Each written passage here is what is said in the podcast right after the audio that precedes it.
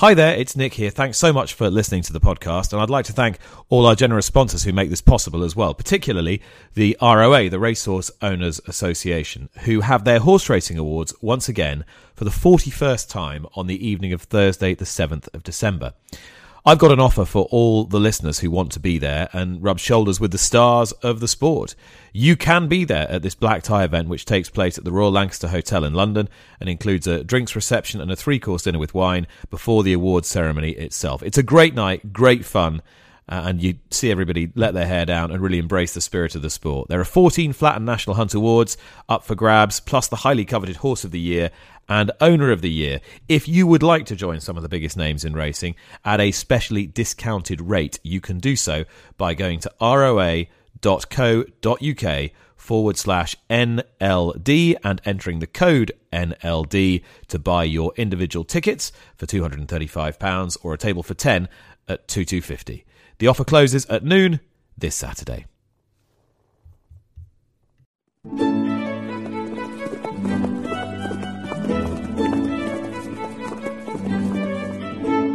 You're listening to Nick Luck Daily. This edition is brought to you by FitzDares, by the Racehorse Owners Association, and by Thoroughbred Racing Commentaries Global Rankings.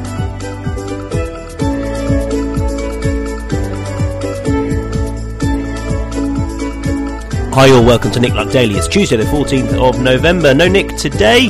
He is in Bahrain currently. We'll hear from him later in the show.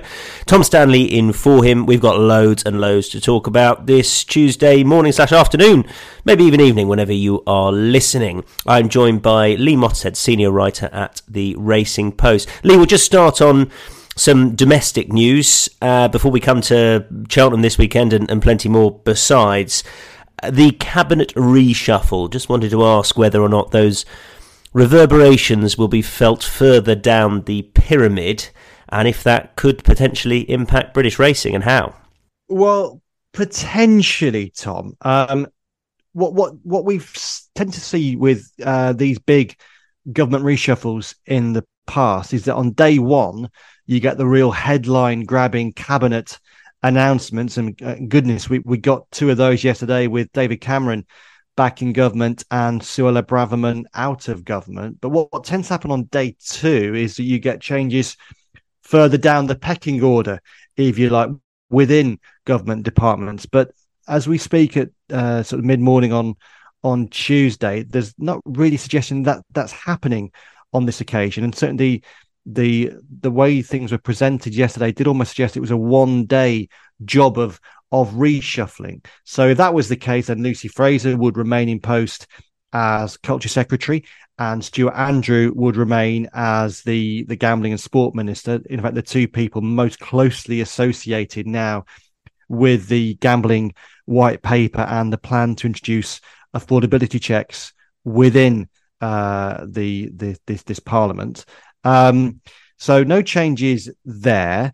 Um, what was potentially interesting was the introduction or the reintroduction to government of Esther McVey. Now, Esther McVey is um, a politician, uh, conservative politician, who has been brought into the cabinet office as uh, she will attend cabinet but won't be a full cabinet minister um, the, the the the off the record line has been that she will be the minister for common sense, and I think a lot of people in racing will be hoping that Esther McVey, as a big racing fan uh, and the wife of another Conservative MP, Philip Davies, who is also a big racing fan, will be uh, impressing upon her her leader, her prime minister Rishi Sunak, who's also her friend, that affordability checks would be a very bad idea indeed. We've got this petition um, that is available, for anyone to sign at the moment. At the minute, it's on about 83,000 signatures. If it gets to 100,000, there could well be debate within Parliament. That's progressing. But the fact that Esther McVey is within cabinet, although not a full cabinet minister, I think people will see that as a as a positive for racing. Um, what will also be interesting in the longer term, I think, is this is how this impacts on the fortunes of Rishi Sunak's beleaguered administration. Um, we know he has to go to the country by early 2025. There's widespread expectation, though, that the election will be at some point in 2024. It's not a good look for any government to go right the way to the wire. It's also an, it's basically an admission that they don't think they can win.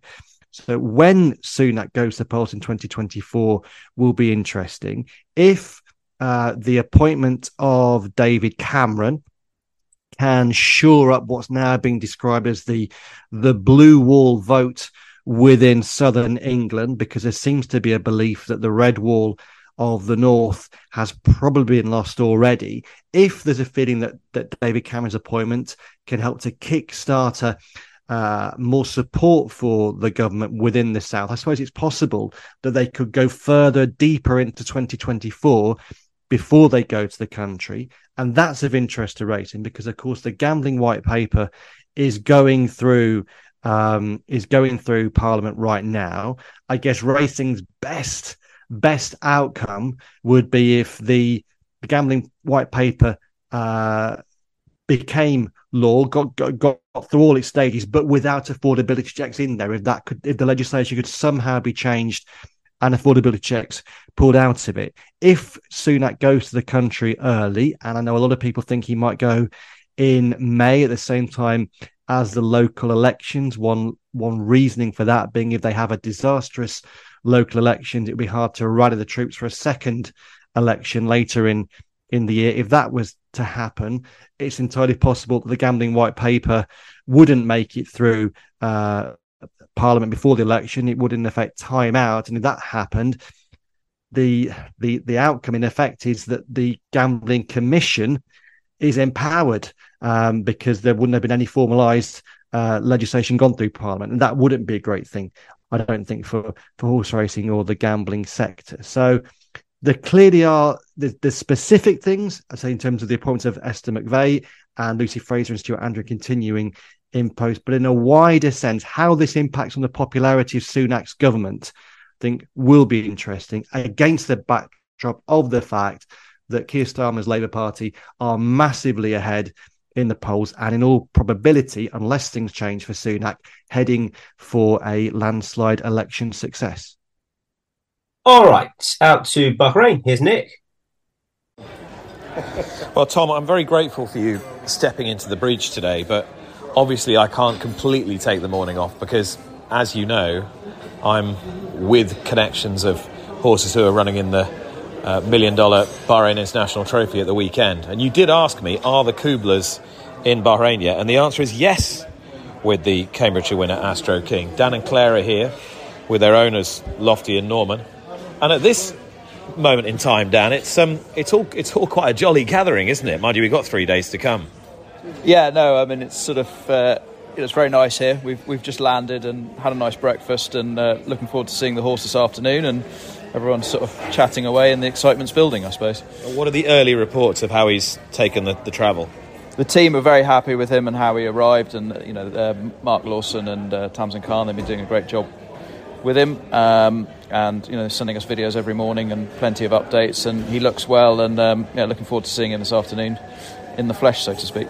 Yeah, and the thing is, Claire. I mean, a lot, a lot of times when you do these international trips, they come at the end of a, of a long season. You think, oh, well, maybe we'll have one more roll of the dice. You've been planning this one now for a for a little while, haven't you?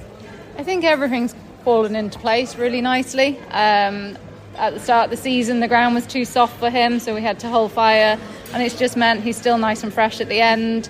He just keeps improving at the moment, so it's a very hot race, but we're going in very hopeful. Um, and just really thankful to the Bahrain Turf Club to put on an event like this. It's pretty special, and they're spoiling us, which is very nice. Could get used to this. Um, yeah, don't, don't, tell anyone, Claire. yeah, no, and it's just nice to have an international runner. Um, Tom, we are looking forward to seeing you here later in the week. It's lovely to have a, an international runner, as, as you know. Um, Lofty and Norman, who own Astro King, are, I think, living the dream a little bit. Absolutely. Um, is that right, Lofty? Right, indeed, it is. We're here in great anticipation. We would never have expected anything like this early on in the season, and we kind of can't believe that it's happening to us, but it sure is, and we're really looking forward to Friday. Now, you said you, you had to thank me for, for an introduction to the Kublers, but it wasn't actually me. I'm happy to take the credit, but it wasn't me, really, was it? No, no, but it was through the Nick Luck Sunday show uh, that that I got involved with Astro King. Because you saw Dan and thought, I thought he, his demeanour was perfect, and I liked I liked the uh, marginal gains and the scientific approach. And I looked on the website and saw there was a horse called Astro King, which I'd never heard of, available. And I rang him up and went to see him, and and it all went from there. wow, I mean, that's a, that's a hell of a story. It is a good story, but it's it's certainly uh, the truth. And Norman and I are now involved, and we're involved in another horse now, another Kingman horse called Al Rufa. So. Yeah, basically, so Lofty and Norman have told me that they, they basically only get Kingmans now. They're not. They're not going. They're not. They're not going to the bottom end of the market, Norman. It's it's King. It's it, it's Kingman or bust, isn't it? Well, yeah, it seems we've, we've done it once. Can lightning strike twice? I don't know, but uh, the Kublers can strike twice, so that's what we're hopeful of.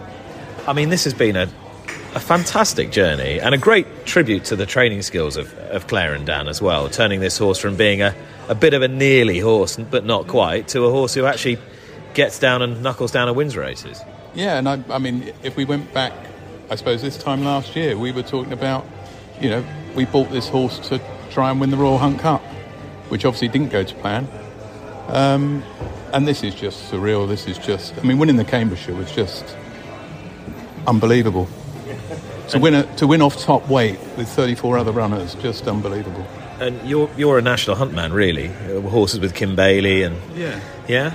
Yeah, it's very. I, Well, you're, you're now you're not quite sure now whether you're a national hunt man or not. I've converted because I of the, bet you have. I've converted because of the weather. Standing around on a cold, wet winter's afternoon at somewhere like Stratford or Worcester or Chepstow is not quite as exciting as being in Bahrain, is it? Hmm. Just don't tell Kim. I have told Kim.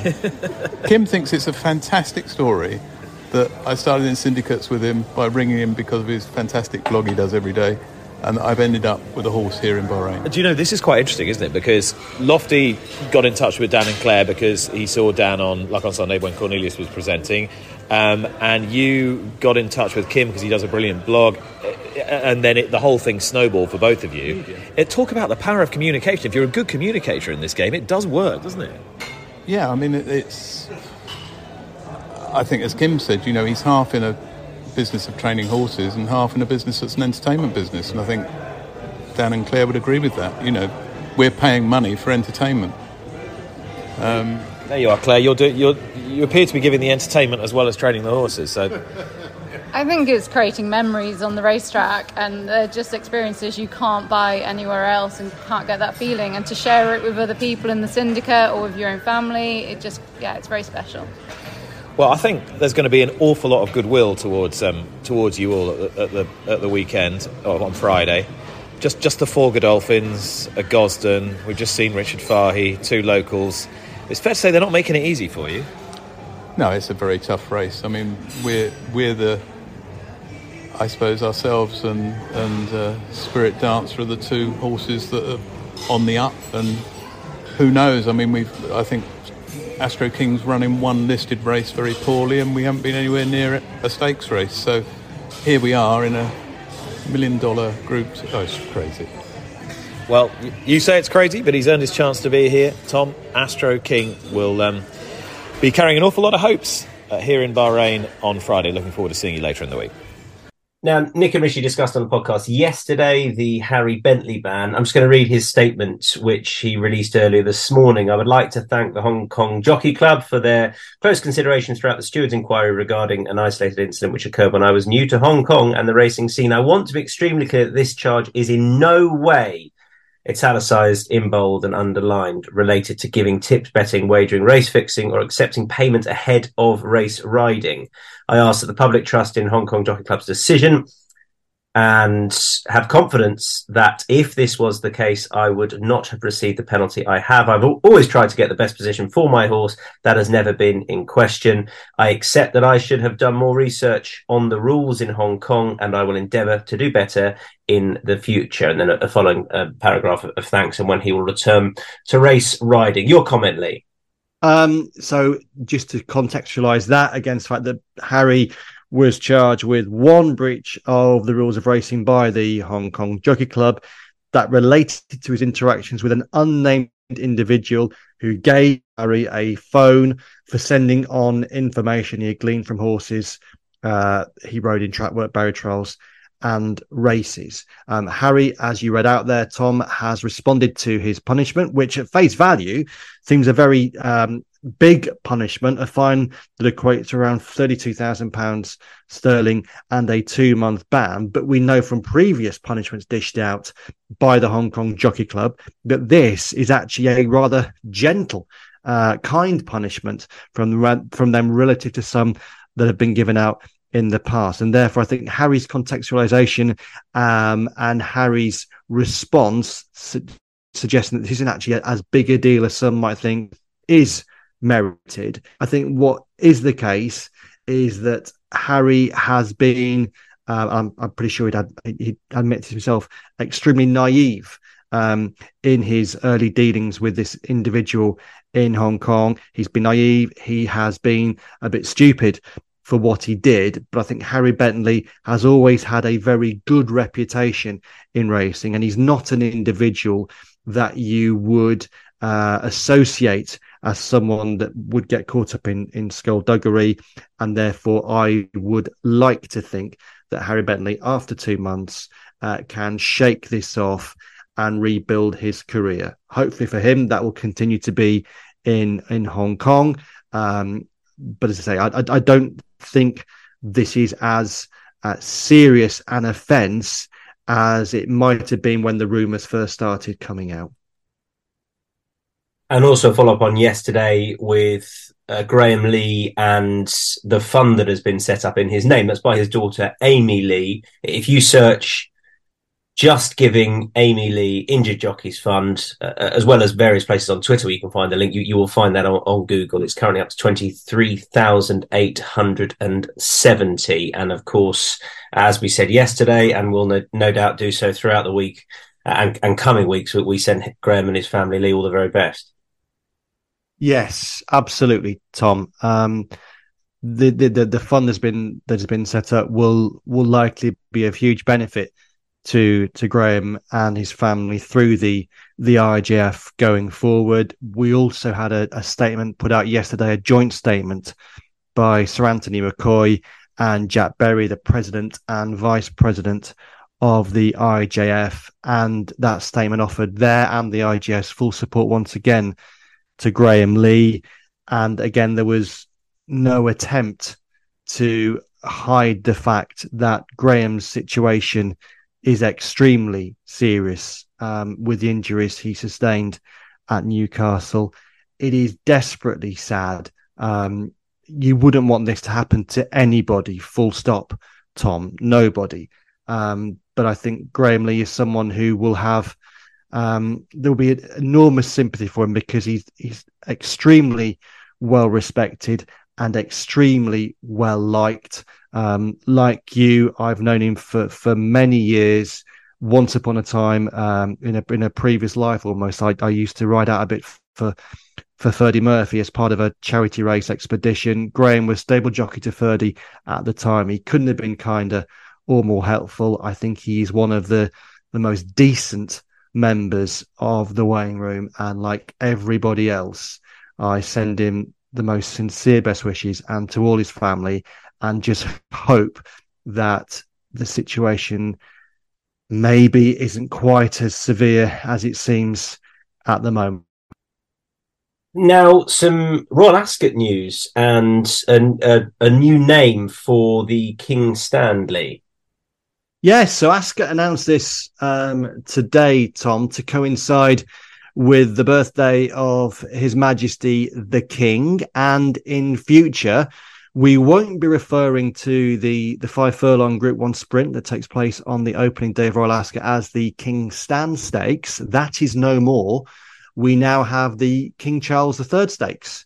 So the King Charles III will be the Group One sprint on that opening day of Royal Ascot, a race often been contested by Australian sprinters as well. Um, it's an interesting move by Ascot. Um, they would have asked, had to ask the king for his permission to to do that. The fact that the king has consented and agreed, I think, hopefully, can be seen against the backdrop of what has been a very positive year uh, in terms of his relationship with racing. Obviously, everybody in the sport wondered how the royal relationship with racing would be going forward following the death of the Queen, the late Queen, given that she was enormously passionate about horse racing and breeding. Um, it would almost be impossible for anybody within the family to be as passionate as she was, and there was there was a general acceptance that the king isn't uh, the racing fan that his mother was. But um, after a slightly worrying start when there was no uh, presence attendance from the from the king or queen on Derby Day at Epsom, um, they attended all five days of Royal Ascot, which I think was a big positive result. They, of course, had their first Royal Ascot winner um, uh, with Desert Hero. And that horse then went on to contest the St. Leger at Doncaster, where the King and Queen were both present and clearly enjoying the day. We had that royal walkabout uh, with racegoers by the King at Doncaster, which was very well received. And I think if we look when we get to the end of the year, Tom, and we look back at the the various victories and losses for British racing, I think the the interest that the King, uh, supported by the Queen, who is clearly a big racing fan, have shown, have given to the sport is very positive, very uh, helpful, and it, it, it's not unimportant either. And we're going to come to Cheltenham this weekend, I, I assure you. But uh, Musselburgh have announced a one million pound national hunt season. Yeah, fair, play to them, Tom. I mean, I think Musselburgh is a racecourse that, generally speaking, gets a very positive reception um, from the sports participants, and for good reason, because they are a racecourse. And not only are they very well managed by Bill Farnsworth and the team there, but they do do their very, very best to put on not only the best possible product, but the best possible product with the best possible prize money as well. Um, they've had, to a degree, a turbulent time in in recent years in terms of the the racecourses uh, ownership. Um, now they're they're part of the, the, the management with the Chester Group, and that that's serving them well. Um, and I think the fact that they are putting in so much money into the jump season uh, is a is a really positive thing. Um, the the track will have its first one hundred thousand pound contest with the Edinburgh National, the Bet three six five sponsored Edinburgh National, doubling in prize money from last year from fifty thousand to one hundred thousand. Um, that is part of uh, Musselburgh's uh, Scottish Cheltenham Trials weekend in February. Uh, that this year will offer more than four hundred thousand pounds in prize money. There'll be a new seventy-five grand handicap chase on the Sunday. ITV will be covering seven races across the the weekend. So lots of reasons I think for participants to be really happy about this news. Really grateful to Musselburgh. There's already been uh, that sort of response on social media uh, to Musselburgh's announcement, um, and I think they should be applauded for it. And so to Cheltenham. Uh, first of all, I, I, can tell you that the stop the Im- implementation of affordability checks uh, petition or affordability slash final risk checks has got to 83,588 after a strong start. We are uh, finishing with a it's a bit of a sort of gone hard on the dirt finish, uh, but we are getting there. Excuse me, and hopefully we'll be there soon enough. And racegoers at Cheltenham will be encouraged to sign that petition this weekend. Uh, we can first of all hear from Irish trainer Cian Collins, who sends out Mighty Tom in the Arkle trial. Um, I think the, the two mile will suit him more so than the two and a half he ran over in Cork. Um, the ground a bit, might be a bit better over there, which will suit. And there won't be too many runners, which is the main thing with him. Mm. Um, that's why we haven't gone for beginners chase with him because um, a big runner field like that wouldn't suit him because he's um, he's not an easy ride. So um, the small runner, will, small runners will definitely suit. What what what makes him tricky, Cian? Um, you just have to get him settled early on. Um, it, once you get him settled, he, he's a great ride, but that's just the, the, trick to get him settled over the first couple of fences, and then you can work away on him. What, what do you think his trip is? I think he's a real two miler. Right. Yeah, he has plenty, plenty of pace, and I think he's a, a real good two miler. I, I, I know he's running in the Arkle trial. I only asked because it was two and a half last time, and um, yeah, he ran a good race. You must have been pleased. We were very happy with him. Yeah, first run over fences, and there was plenty of improvement. He had a good blow, so um, I think he's going to improve a little bit from it. Um, what obviously he, you know you've had him for what five, five runs now. What what have what have you sort of learnt about him? Just that main thing that he, he needs to be switched off. Yeah, well, I actually broke him as a three-year-old, and um, then he went down to Tom Cooper. And Peter Flood hadn't the pointing. Then he went down to Tom Cooper, and when I got my license out, I was lucky enough to get him back. But uh, so I, I, I know plenty about him since he was a young horse. So um, yeah, it was just getting settled, and he used to make the running, but we changed that up to jump him off last, and it seems to be working with him. Uh, interesting, yeah. You know you know him very well. And um, uh, Arabian King, he's going to come back over, is he? He's coming over, yeah. He ran there three weeks ago. Yeah. Um, he had a good run that day. It, it didn't really go to plan with him that day. Just things didn't go right. So we're going to ride him different now on Friday, and um, I think he, he'll run a good race. Is this is this meeting just as a whole sort of always you know been been something that you've been thinking you know could could target a nice couple at that? Yeah, you'd be always thinking um, if you've a horse good enough, it's great to bring them over. And um, hopefully these two now are good enough to be very competitive on Friday. Well, it, it, it looks that way, particularly Mighty Tom. Thanks, Cian. All the best. Thank you. Thanks. Lee, what are you most looking forward to this weekend at Cheltenham? Um, I think the Paddy Power Gold Cup, Tom, looks like a really interesting uh, renewal this year, particularly because we have got two of the Grade One winning novice chasers from the festival lining up in in that race. I always love to see uh, the sport's biggest stars competing in the top handicaps. Um, there are signs that we'll get that um, at Newbury um, later in the month with the the Coral Gold Cup, and I think it looks like we're going to get that with the Paddy Power Gold Cup as well, with the Real Whacker, winner of the Brown Advisory Novices Chase, and Stage Star, winner of the Turners Novices Chase, heading up the weights. They're two classy performers. They add a real layer of quality to what is always an eagerly awaited race. We might not have quite as big a field as we've had in some years with 17 horses left in at the five day stage. Hopefully, the majority of those uh, will line up on Saturday. But I think it is an intriguing contest. Uh, stage star, the favourite, would be my preferred candidate at the moment. But I think it's a a race that's got lots of interest in it. Sunday's card features the Shloer Chase. Hopefully, we'll see Jonbon, Edward Stone, and Editeur du Gite heading that up with Banbridge, Nube Negra, and Dancing on Moon. That's a really strong race, Tom. And on Friday, we have the cross country stars with Delta Work and Galvin entered in that one. They're the only two horses that Gordon Elliott has entered uh, at the three day Cheltenham meeting. And given his recent form, I suspect a lot of trainers in Britain and Ireland will be breathing a sigh of relief. And talking of the real whacker, I spoke to his trainer, Paddy Neville, a little bit earlier on, asked him how he was and how the horse was. Good, Tom. How are you keeping? Uh, yeah, we're we're good. We're we're so wet up here, uh, but sure we're fine. We're we're alive and kicking. Really, So- really looking forward to the weekend. Is soak wet good for you, as in you know getting the getting the horses out and, and national hunt ground, or is it a concern for the real whacker? It's not a concern, no. Uh, no, I, I uh, Bear wouldn't go real heavy, heavy, deep ground.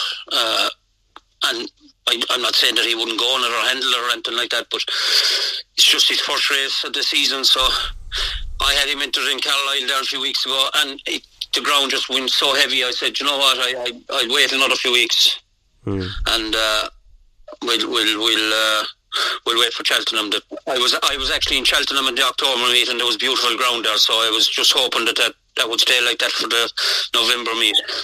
Was the plan then to give him a run before this race, or was it was it not always that you wanted to come for this race, but now it fits uh, as far as timing goes?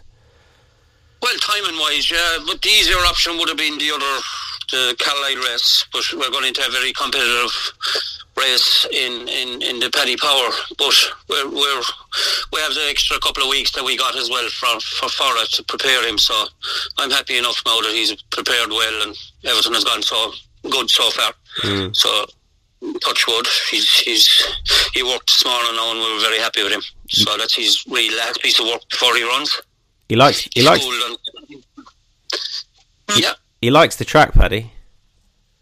Yeah, that's probably one of the things that swung us towards towards that race. You know, uh, there was other options there like Haydock and places, and and uh, the Newbury race.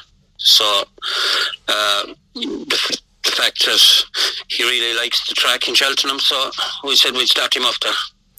What So really, what do you think? Obviously, depending on how he runs, but if all goes to plan, where would you ideally like to go after? well, it was a kind of a plan in the back of my head that we'd run in the King George at Christmas. So that's still there.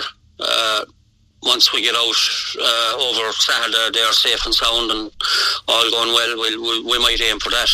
That race in Kempton.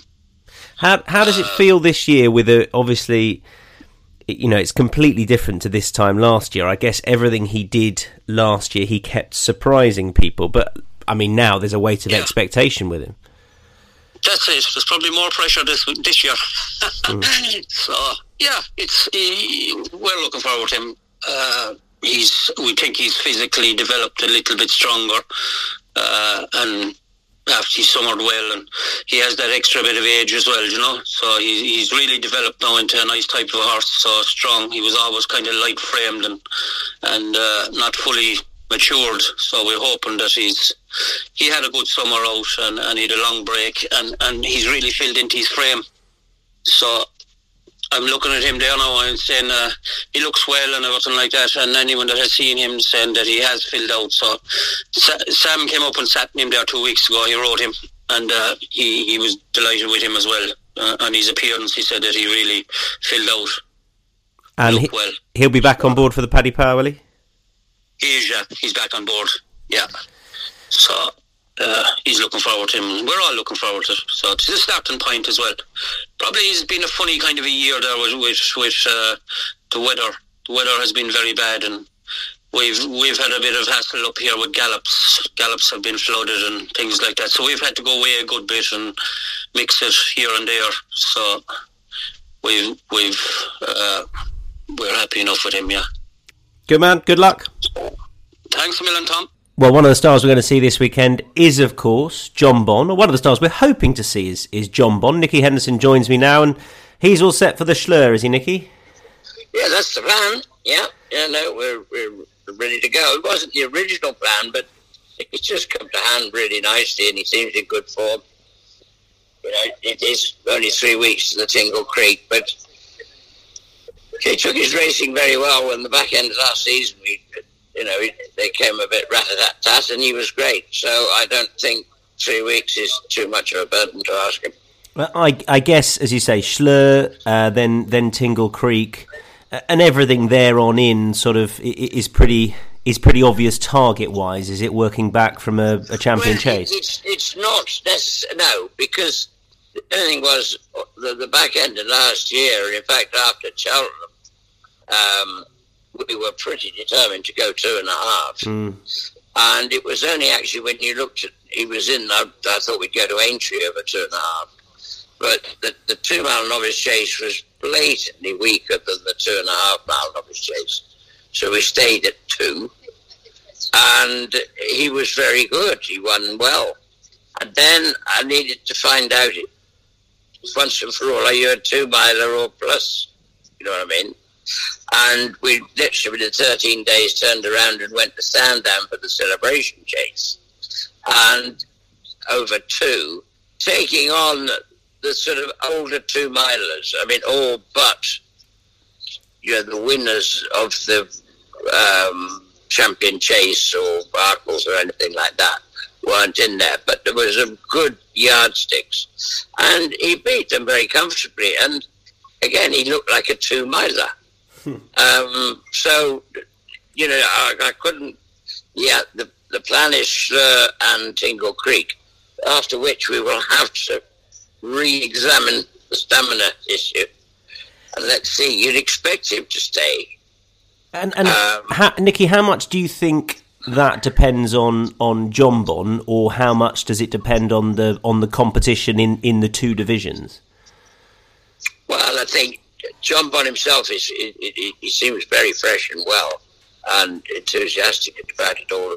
You know, he seems sharp. So I'm hoping he is. You know, if he wants to be a two miler, that's fine. If he wants further, you know, we were in the same boat last year, heading to Tingle Creek with Shishkin, only to find out he was a three miler. so you know, a, a lot can happen. That's that that's very true. Um, good. Well, that so that that's Jonbon. Um, are we going to see Lucia this weekend? Yes, that is the plan. Lucia and Iberico Lord both planning to run in the Greatwood. Um, yeah, I think that I think that's what we'll do. She, Uh, she's come out of Wetherby well. We've sort of went through everything with her yesterday, test wise and everything, and everything says she's in good order. W- So um, you know, why not? It's a hell of a prize.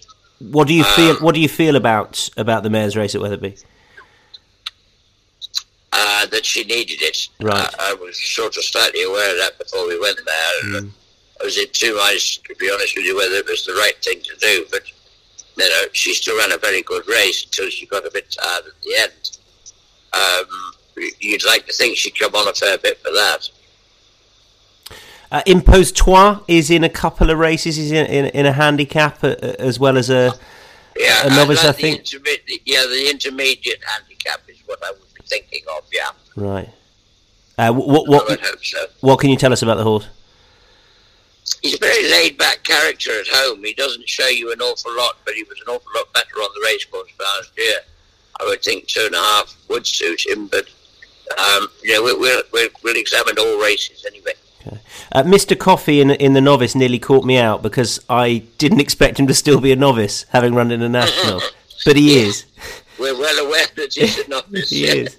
Um, but I mean, you know, it's interesting to see that he's a novice coming into a Grade Two race, and is the highest rated horse in the race. Mm. Um, so obviously, it makes rather more sense to be running in a conditions race than it would be running in the handicap the next day. So we will go for the novice. And yeah, he seemed in really good shape actually. I mean, I'm looking forward to running him, and he wouldn't mind the ground if it got a bit soft. So you know, I've got to. I mean, as far as the national's concerned, it would be our objective. Although, with the reduction in the field size for the Grand National, as it currently stands on stats for the last five years, he wouldn't now get into this year's Grand National. So it's pretty important that he gets on and wins a race fairly shortly, which he should be doing for, as he is still a novice after three seasons. Um, you know, he's been running some fantastic races and he's done great things, but he hasn't won one yet. That's not his fault; it's the trainer's fault for running him in stupid races. Uh, and have, do you change anything with him at, at home or, or anything, or just find the right race for him? No, just try and run him in the sensible race. Now, you know, if you want to go and win a race, you ought to be going down to the country and finding a nice little novice chase. But they don't let you do that anymore. You know, they're all novice handicaps, and he's rated 144. So he can barely run in a novice handicap. So, um, you know, luckily he's still got a sort of, uh, you know, these better races. Uh, whereas I say he does actually come into it technically as the highest rated horse in the race, hmm. but you're you're not making life very easy for him to win a novice chase by running in the grade two. Hmm. And Chantry House, is he going to stick over fences this mm. year or hurdles? No, I'm, I'm quite keen to go over hurdles for a moment. Yeah, whether he'd run there or not, I'm not too sure. Okay, so it, it might not necessarily be this weekend, but it will be. No, it might not be. No, Right. No. Um, okay, we might see him over hurdles. And uh, just finally, Shishkin, you mentioned is is is, is Betfair Chase the intended target? Yes, there is Ascot the same day of a two mile five, which we know he likes because he won that last January. Um, it is the same day. I mean, I should think the answer is we'll probably go for the best ground. Yeah. Although he actually doesn't mind Southwell. Nicky, really appreciate your time as ever and, and for all the updates. Thanks ever so much. All right. Thanks. Bye. All right, one last time. Here's Nick. All right, it is Tuesday, which means we go around the Bloodstock world with our friends at Weatherby's, and there's only a week to go before entries close for next Weatherby's Stallion book. Uh, Breeders' Cup Mile winner Expert Eye is one of 300 or so stallions in the current book, but he is on his way to a new home. He is moving to South Africa, where we've made several visits on this segment, and in particular to the farms in the Western Cape, such as Varsfontein, Drakenstein, Ridgemont, and Klawervlei. Today, we head to the owner of a new stud farm in the same area, Paardeberg Stud, where Expert Eye is going to stand. And the farm has been started by a British uh, businessman, Charles Palmer and Steve Ajax. And Steve uh, joins me now. Steve, m- massively exciting. Just tell us how all the strands of this tie together and why uh, you are um, getting Expert Eye to South Africa and your own interest in racing in the country. Well, I've been involved in racing in South Africa for some 12 years now. I initially had horses in training with a man called Neil Bruss, who some of your listeners might remember managed to train two very moderate South African performers to finish third and fourth in the Dubai World Cup way back about 15 years ago. Uh, Neil was a very straight talking chap and uh, didn't suffer fools gladly. But that appealed to me because Neil would tell you if you had a horse or not. So if you were spending money on a racehorse, you wanted to know that they're going to end up winning races or performing for you. And he was very quick to tell us whether or not that was going to be the case.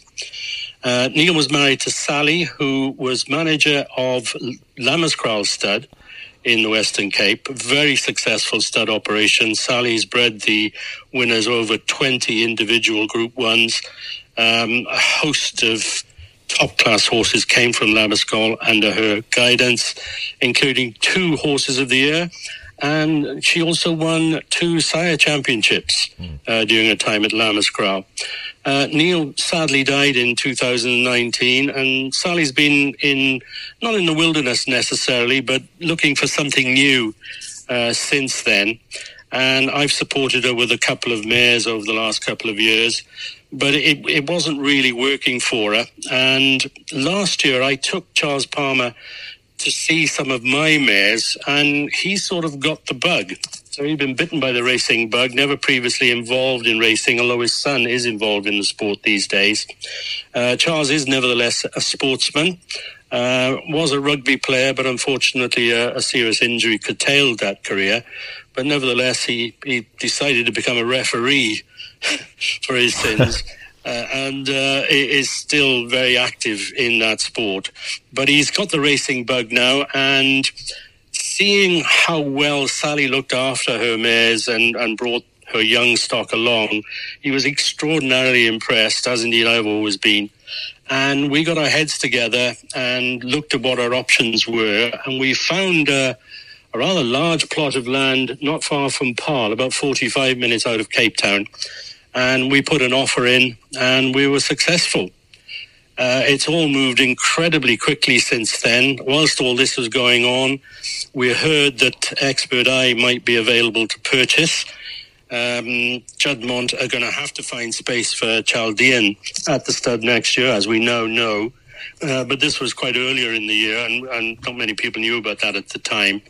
So we, we made an offer, it was accepted, and we put the process in to get the horse over to South Africa. I'm pleased to say he's now in South Africa, uh, just undergoing quarantine as we speak, and we hope to have him at the new farm by the end of this month.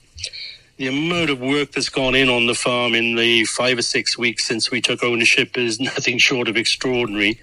Uh, Sally's got an extraordinary team out there that has done absolute wonders. It was not a stud farm previously, it was just used for cattle, and there's a small vineyard there as well. Unfortunately, the vineyard's going to have to go to make space for paddocks.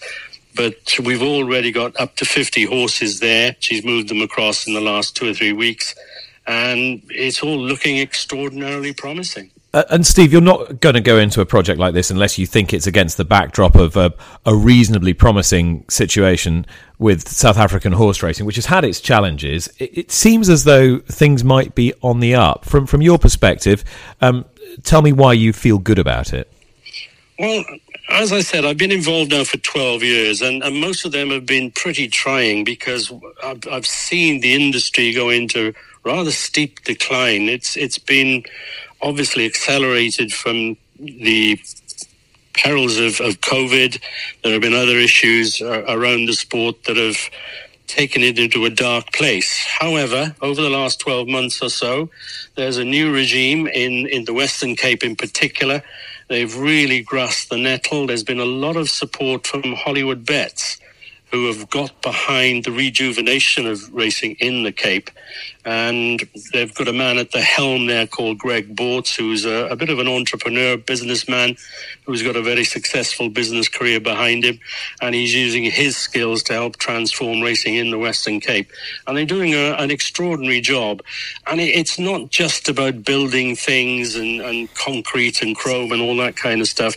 They've actually got stuck into the racing program as well. They've been well advised by Justin Vermaak and they've had a really positive impact on the sport. There's a lot of excitement now, especially in the Western mm. Cape, but that excitement now is also transferred to Durban, where Hollywood Bets and Greg Bortz have taken over Gold Circle Racing. And there's an awful lot of excitement around something they're called, calling coastal racing.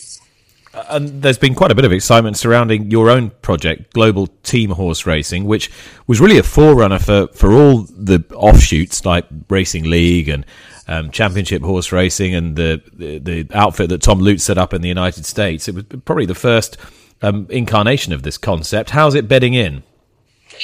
It's going extraordinarily well, Nick. What what we've done, we've done an awful lot of audience research. We've tried to find something that people can get behind.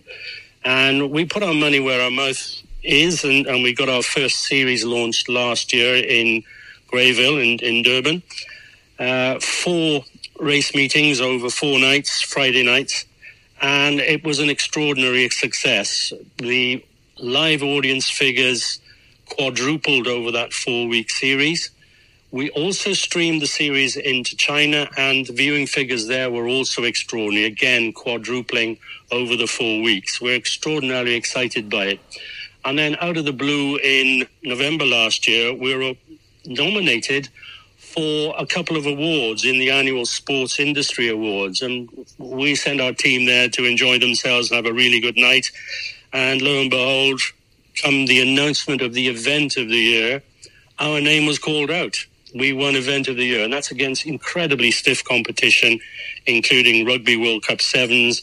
We know the quality of South African broadcasting on sports such as cricket and, and soccer is is terrific, and to beat that category of competition was a, a, a tremendous feather in our cap. I feel grounds for great optimism, uh, Steve. I wish you all the best with all of these projects, uh, particularly the stud and an expert eye, and look forward to catching up very soon. Thanks so much. Thank you very much, Nick. All right, Lee, I just need a tip from you, please. Yes, Tom, I'm going to Huntingdon today. I'm going to go for the 315 race. Uh, it's a handicap hurdle over two miles, and I'm going to hope that one more for the road can bounce back to form for Neil King and Jack Quinlan.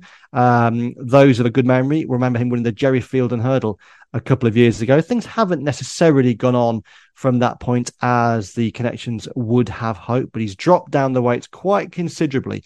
And if he can bounce back, he will be extremely well treated in the 315 at Huntingdon. So one more for the road for me at Huntingdon this afternoon. Lee, lovely stuff. Thanks ever so much. Thanks to everyone that's been on the podcast today. And Nick will be back from Bahrain tomorrow. That was Tuesday, November the 14th. Bye bye.